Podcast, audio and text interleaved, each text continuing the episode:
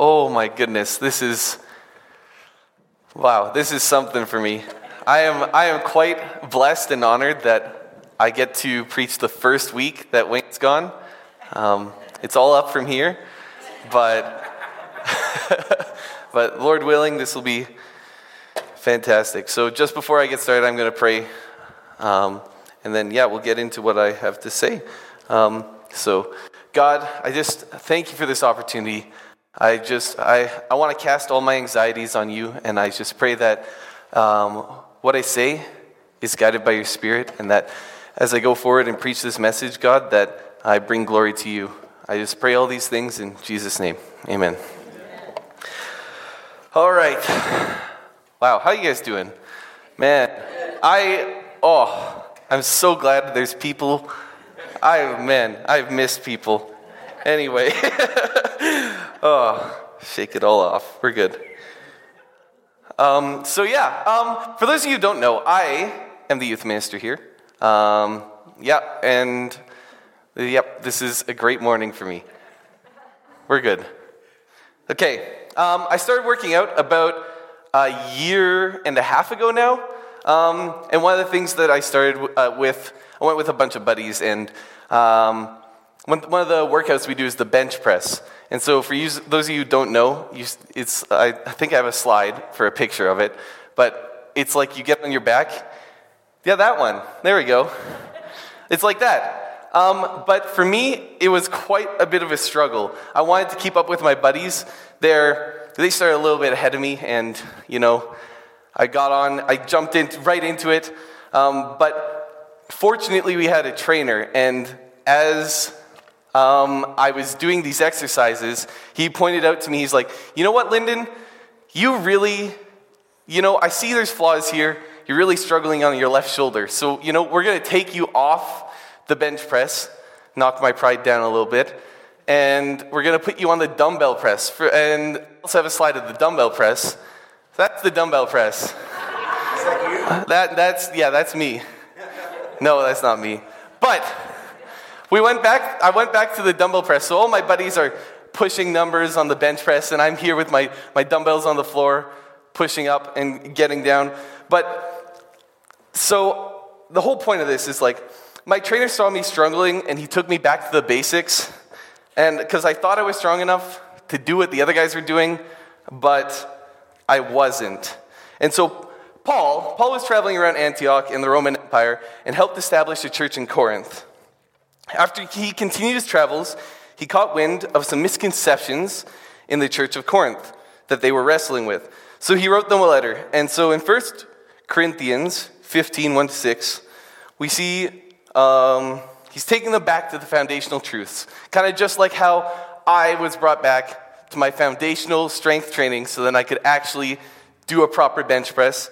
Paul is coming back here, he's just taking them back to the foundational truths. So I'm just going to open my Bible. If you have your Bible here, you can turn to it. It's 1 Corinthians 15 1 to 6. Also, it's on the screen. I don't know if the font's big enough. It is. We're good. Um, but yeah.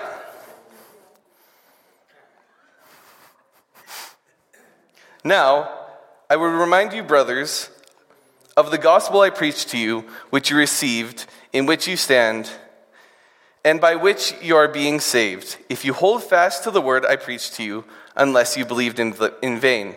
For I delivered to you as of first importance what I also received that Christ died for our sins in accordance with Scriptures, that he was buried, that he was raised on the third day in accordance with Scriptures, and that he appeared to Cephas, which is Peter, um, then, to tw- then to the twelve.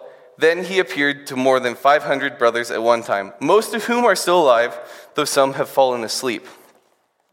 So, what he's kind of talking about here is he's just taking them right back to the foundational truths because there's some misconceptions in Corinth, and they're kind of dividing themselves among people who follow Paul and people who are they're following different preachers rather than focusing right on the, the foundational truth, which is that Jesus, Jesus died for our sins.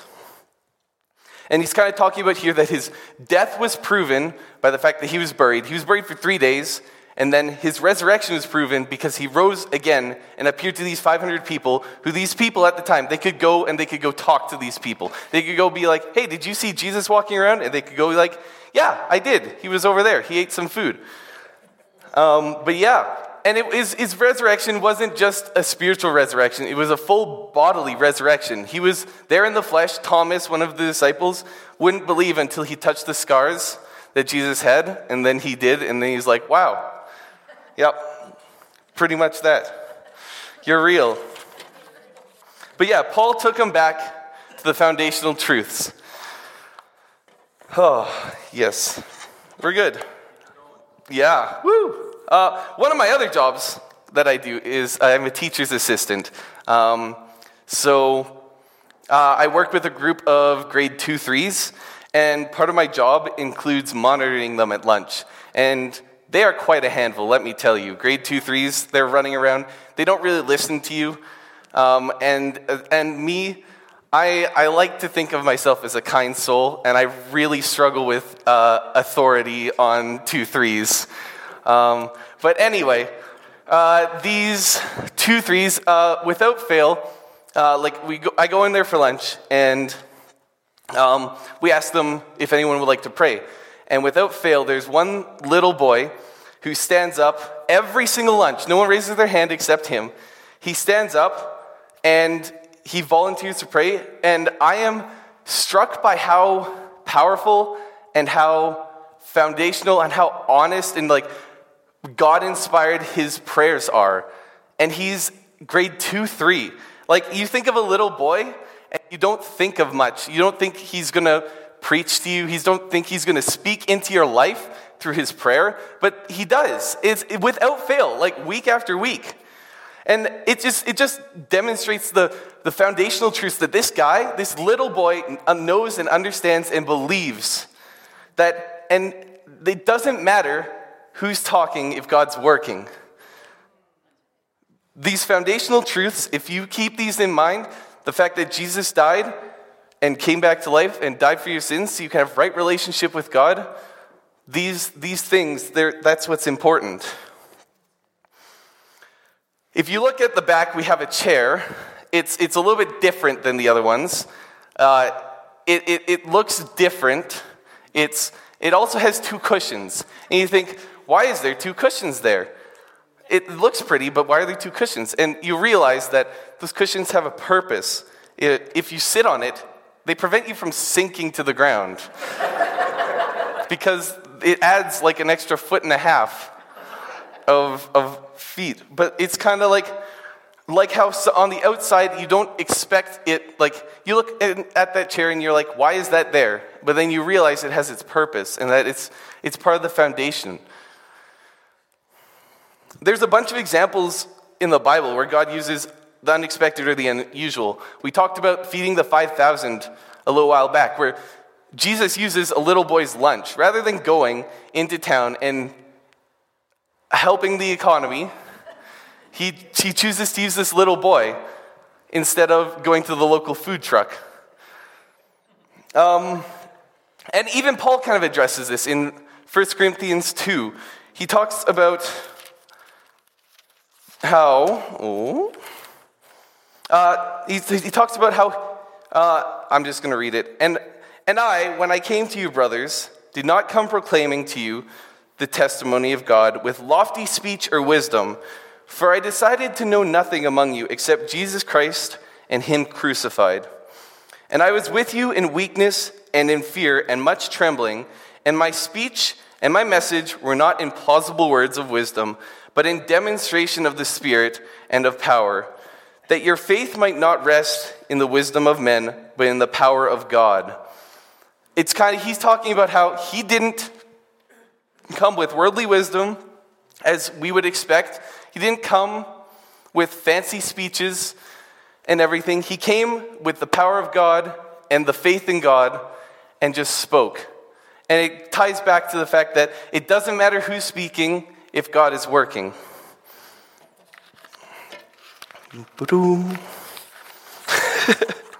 you can't get caught up in the dramatics of speaking, but just speak with faith that God is working and you have to, you have to be able to trust that God is working and that He's present. When I started my strength training, I'd look at my buddies I was training with and think, I can do that. They're, they're lifting not that much. Uh, that's something I could do. Uh, but I didn't realize that what I was doing was destructive. It was taking apart my shoulder. To look at it, an external, look through an external influence like my trainer, he took me back to the foundational truths, just like how Paul took the Corinthians back to these truths.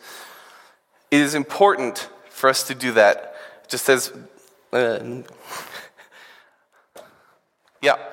Yeah, pretty much. Anyway, but in a bit we're going to talk we're going to be doing communion today. And that's kind of what communion is about. Communion is about remembering. Jesus says, "This is my body is broken for you. Do this in remembrance of me."